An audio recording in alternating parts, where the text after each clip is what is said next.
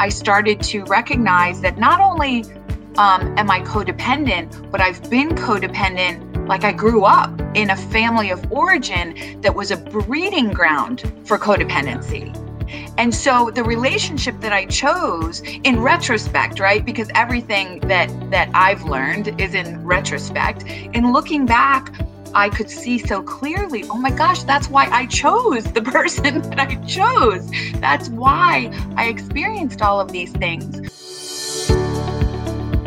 You're listening to the Recovered Life Show the show that helps people in recovery live their best recovered lives. And here is your host, Damon Frank. Welcome back to the Recovered Life Show. I am here today with Dr. K.J. Foster, the founder and CEO of Fostering Resilience. Welcome to the show, Dr. Foster. Thank you. Thanks for having me.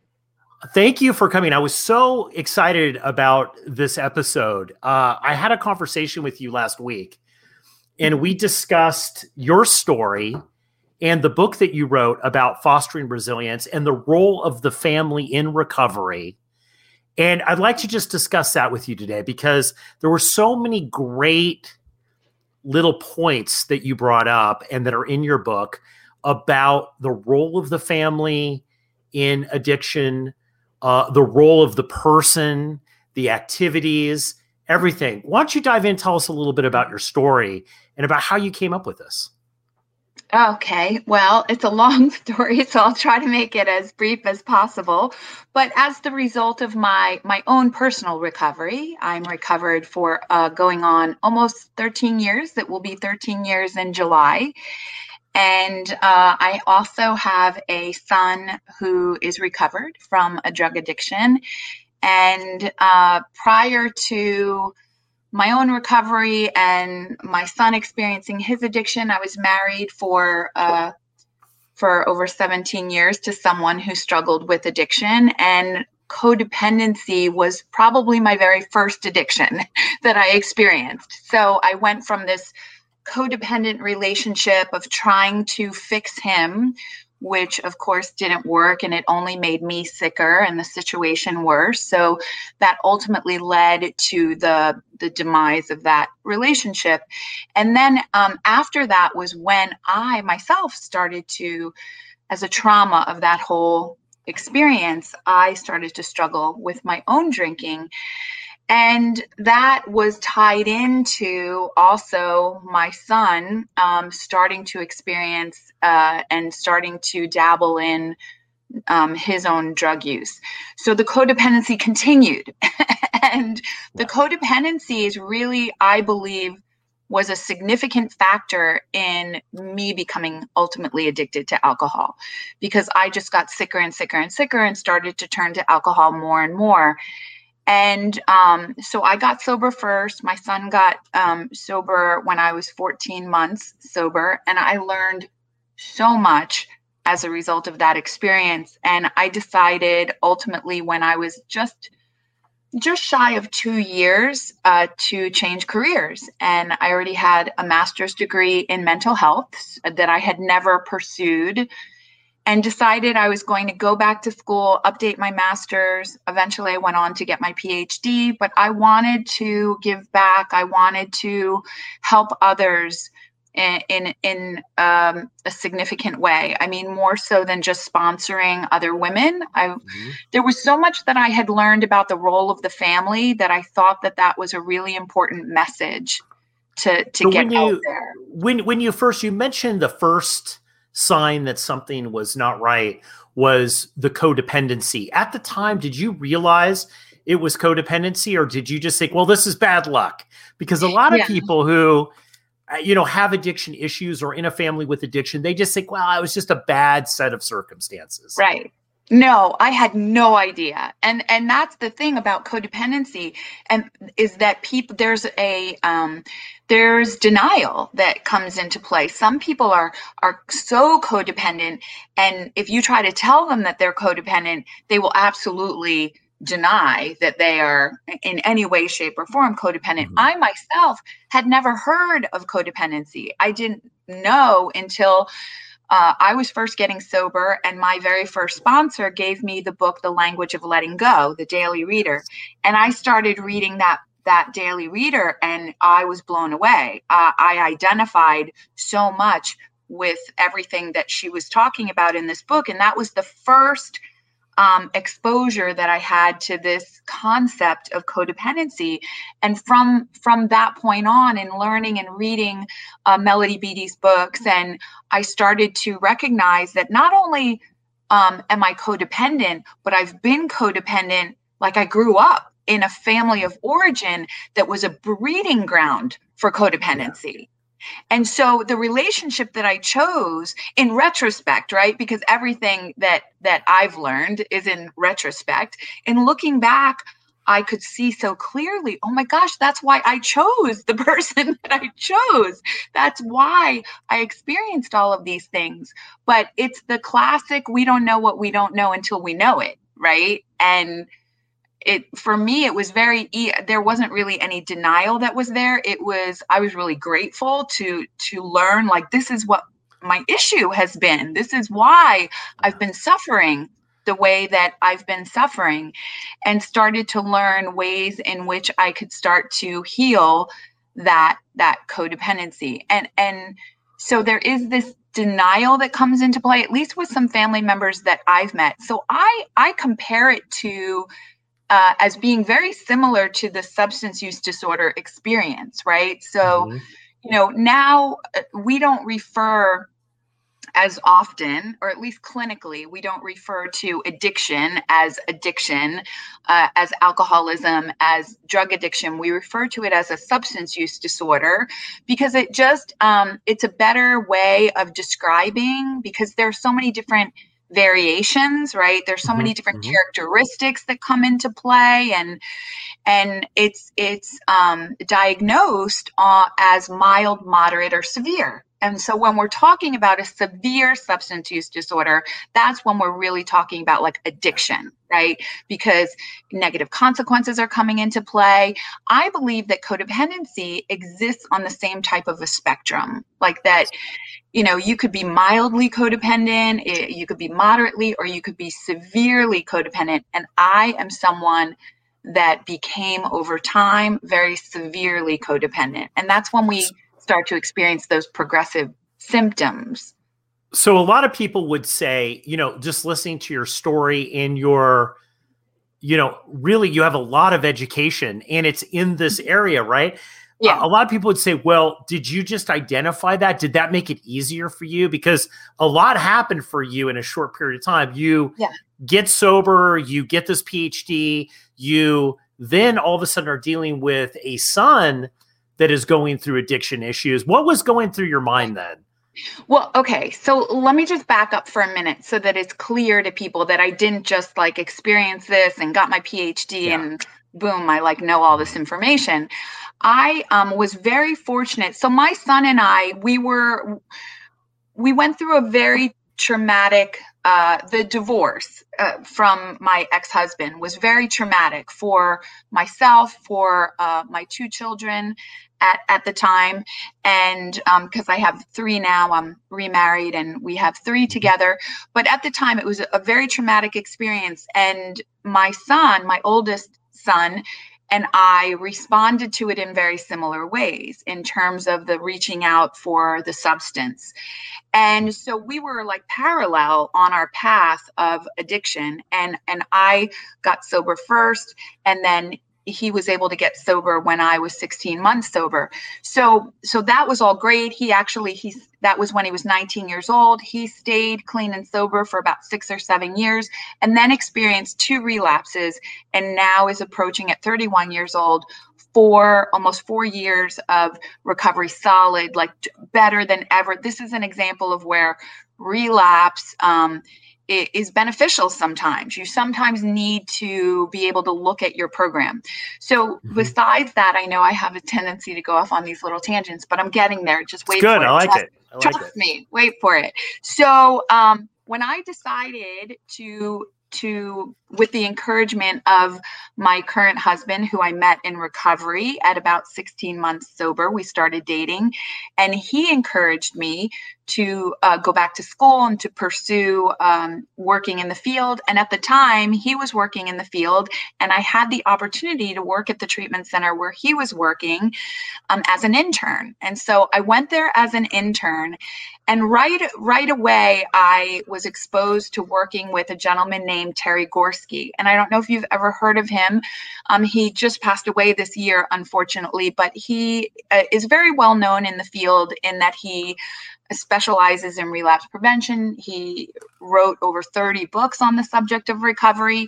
And I got to work with him. You know, he taught me relapse prevention. I became advanced certified. We conducted groups together for over two years.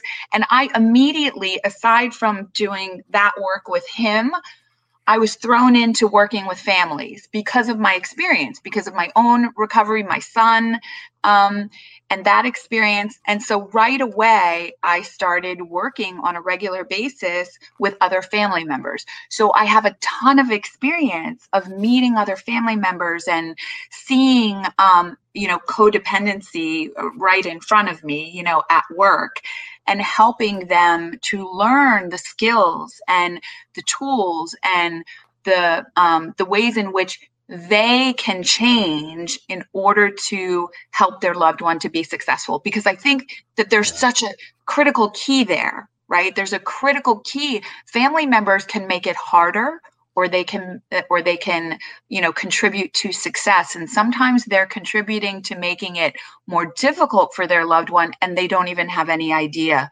that that's what they're doing. Yeah yeah. And i think you know w- what would you say that the signs are that somebody is in a relationship or they're in a family situation and that they are codependent because you know there is a lot of trauma when a family member is at the point where they're either admitting or it's evident to everyone because people that have addiction problems are really good at hiding things for long periods of time right, right? Tip, typically mm-hmm. and then things blow up and of course people are going to be upset of course there's going to be you know it's going to kind of rock people's world. But right. how do you know what are the signs that there is some underlying dysfunction there before that? They're managing their loved one's life. They're managing their addiction. They're trying to manage their recovery if they're you know if they've entered into treatment. And so i mean that is the the definition of codependency codependency is when you are in my opinion in severe codependency when you're addicted you can use the word obsessed mm-hmm. but when you are um, obsessed with controlling somebody else's life so you're taking on responsibility for that person's life. You're taking on the responsibility for their substance use disorder. You're taking on the responsibility for their consequences. You're you're trying to manage their life for them instead of allowing them to manage their own life and being this autonomous separate person that just supports when asked or when necessary. You know people that are codependent don't wait for somebody else to ask them for help. They jump in and help before you know anybody even asks them to well so, I, would always heard that that um codependents needed alcoholics like alcoholics needed a drink that there is this uh, that, that there's this compulsion uh, for them to rescue fix and make everything okay um, right. How do you see that playing out in a family? Like, so when you're working with a family that has this, what, what are the steps that you take to try to unravel this? Because this seems so. Uh, uh I'm just going to use the term unmanageable. It seems like yeah. what do you do because there's layers and layers and layers of dysfunction. Right. What's what's a step that people can take to kind of break out of this? Right. Well, it starts with education because really the awareness is the beginning, right? So many people have no idea that they're even uh, codependent. They have no idea that these behaviors, and it's a pattern of behavior, right? It's a dysfunctional pattern of behavior. They have no idea uh, no awareness that this is a problem. They think they're helping. they, mm-hmm. they think they're doing something good and positive. And you know, it. I want to just point out that there are so many different characteristics to codependency that I don't want somebody to think that you know if you have these characteristics that means you're i mean it, it, there's such a like substance use disorder there's such a broad spectrum mm-hmm, mm-hmm. but i will say having said that that there's some commonality so it, it's it's common that if you grew up in a family of origin right where you were defined by what other people said and did. And you know like you weren't allowed to have your own thoughts or how you felt was not um, validated or even allowed, you know, for that matter, then you learned to identify yourself through the eyes of someone else. And I think this is where the the pattern of behavior comes in, where you um, because this other person represents a part of you then you get addicted to fixing that person. Because if you just fix that person then you know then that um, that uh, ties into your own uh, feeling of self-worth and self-esteem. And there's a lot of too um, you know there's a lot of guilt that comes into play with codependency. Like for instance you know maybe if you're a spouse or a, a parent where you felt like you have these feelings if you're just good enough like you're not being a good enough parent so you're trying to over help your your loved one and and not realizing that overdoing that over giving that over um anything whether it's paying their bills or just you know getting them out of uh, difficult situations or making it easier for them we make it easier for our loved one we don't allow the mm-hmm. struggle like they I just did a, a, video recently on the importance of the struggle. Like it's so important to mm-hmm. allow your loved one to struggle. And that's the hard part of codependency is when we're codependent, that uncomfortability of our loved one maybe not um, not being uh, happy with us, you know, because we identify ourselves through the eyes of that person. And if they're angry with us or upset with us, then that's not comfortable. And so we avoid that discomfort by making sure yeah. we're making everything okay with that person. Does that make sense? Absolutely. And I, I, you know, one of the things that have th- that really kind of hits me when you talk about codependency is it seems to me that recovering from codependency is almost more difficult than recovering from the substance mm-hmm. because these lines are very blurred. And if you don't have a real, you know, a, a lot of people, you know, obviously people who have been in recovery for some time know that not drinking or using drugs is not necessarily an indication of the best sobriety, right? right? But you can at least gauge it by the fact that, well, I haven't used a substance today, right? Mm-hmm. Whereas mm-hmm. codependency, I could I could see where you could easily be sucked up into codependency and not even realize it. Right, right. It's one of those things that you really have to, at least for me, I have to keep out in front of me constantly because I can fall back into old patterns of behavior. And the it's true with you know a substance use disorder you you can because i don't buy into this like oh you're forever powerless. That's mm-hmm, i mean just mm-hmm. personally uh, i don't. I you know i consider myself uh, recovered from my substance my you know functioning my life um, every aspect of my life is is better than it ever mm-hmm. was before. And and i talk about in the warrior's guide to successful sobriety this this um, fourth level uh, that you get to that a lot of people don't uh, ever try to reach you know the emotional piece the emotional sobriety that um, is so important. I think that's what really helps us to achieve that peace and that contentment and um, all of the, the those wonderful uh, aspects of full and true recovery.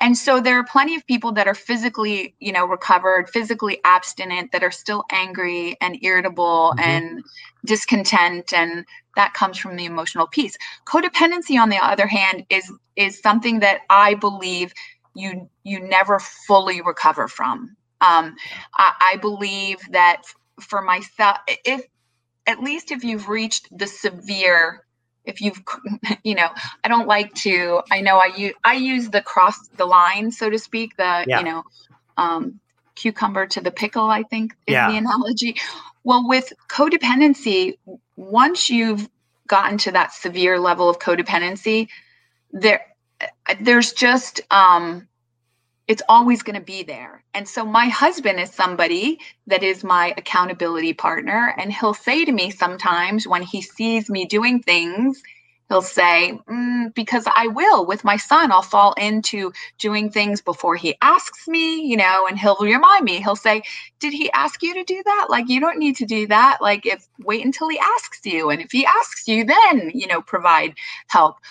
Um, and so I, you know, even though I'm like way down that scale, I'm on the very mild end now, it's still there. And I think that's because of the, you know, growing up in that family of origin where it's steeped like deep in the fiber of my being, you know, that, and that's really hard to go from, from, you know, that being such an ingrained part of who you are to just never experiencing codependency again. I, I just but I think, think I, I I think the thing that's interesting though, and what's what's really refreshing about this is that you, you're saying that there is ways though that you can identify that that you identify that more now. So you oh, kind of see you you've built a you've built a structure around you that will identify when you're in trouble or going down that path. Right. Well, that and that's why, of course, Coda is so um, beneficial to so many people, yeah. is because you have a. There are plenty of people who are codependent who aren't in a relationship with somebody who has a substance use disorder. It used to be years ago, like 50 years ago, when you know codependency first came about. This this term codependent, which um, you know, there I, I think there's controversy as to like who came up with it, how it evolved but it definitely has evolved over the years. It used to be um, somebody that was codependent was was considered to be the person who's in a relationship with someone who's chemically dependent. They're the codependent. But we've come to realize, just like you know, we've realized so much about substance use disorders over the years that codependent, you can be codependent and uh, with somebody at work, with a friend. You know, if you look at Melody Beattie's definition of codependency, mm-hmm. which is the being obsessed with controlling somebody else's behavior, she doesn't refer to substance use disorders or anything in her definition because the truth is you can be codependent with with generally it's somebody who's uh, needy um, dependent, you know, struggling, mm-hmm. and you mm-hmm. feel this need to help them or fix them or, you know, taking over the responsibility of their life. That doesn't have to be somebody with a substance. But if you've disorder. been, but if you've been in recovery for a while, you you kind of, I think it's a general understanding that people who are on the spectrum of codependency, let's say, that are very codependent and lean towards that way, are attracted to people who have substance abuse problems a lot of times yeah. it's also it's almost a magnetic force right and the people who right. have substance abuse are attracted to people who are codependent right and and so it fits together like two pieces in a puzzle right and yeah. so it seems so right for them that that that is the way that it should be but it's not and and i loved how you talked about it being inherited and also this kind of next level with your warriors guide of sobriety. And I, I, I say this a lot in in my experience in sponsoring over several decades and mm-hmm. coaching. What what I find is is that there's a lot of people that are stuck in recovery in what I call church basement thinking. They have they're they're sober. They are right. sober.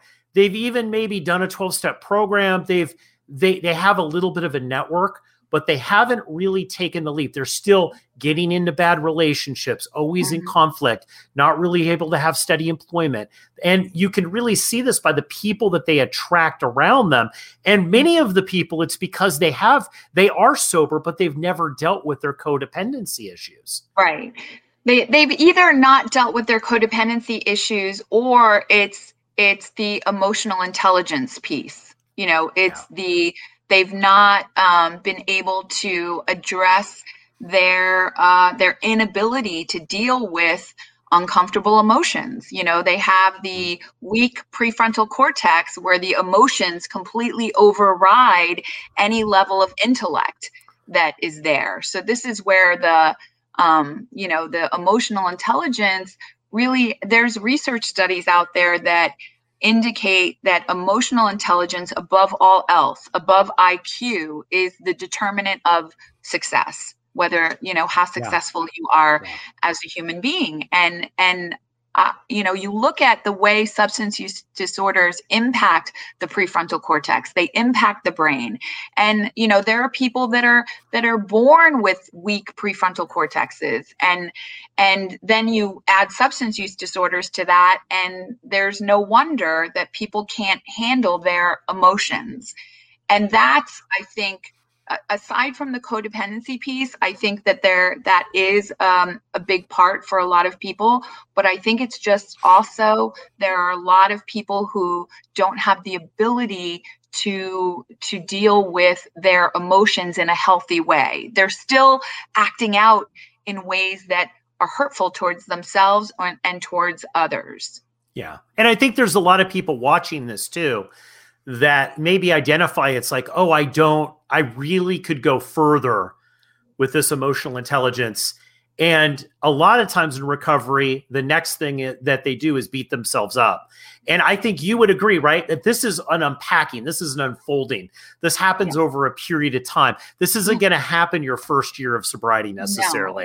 No. That just staying sober sometimes the first year or two years or three years right. and, working little by little I, I, always call it it's a half a percent game right just a yeah. little bit at a, at, at a time when you turn around years later you will be pretty far down the road right right well because if you if you know anything about post-acute withdrawals which lasts uh, an average of 18 years av- uh, 18 years 18 months sorry 18 years would be a long time. That'd be a long months, time.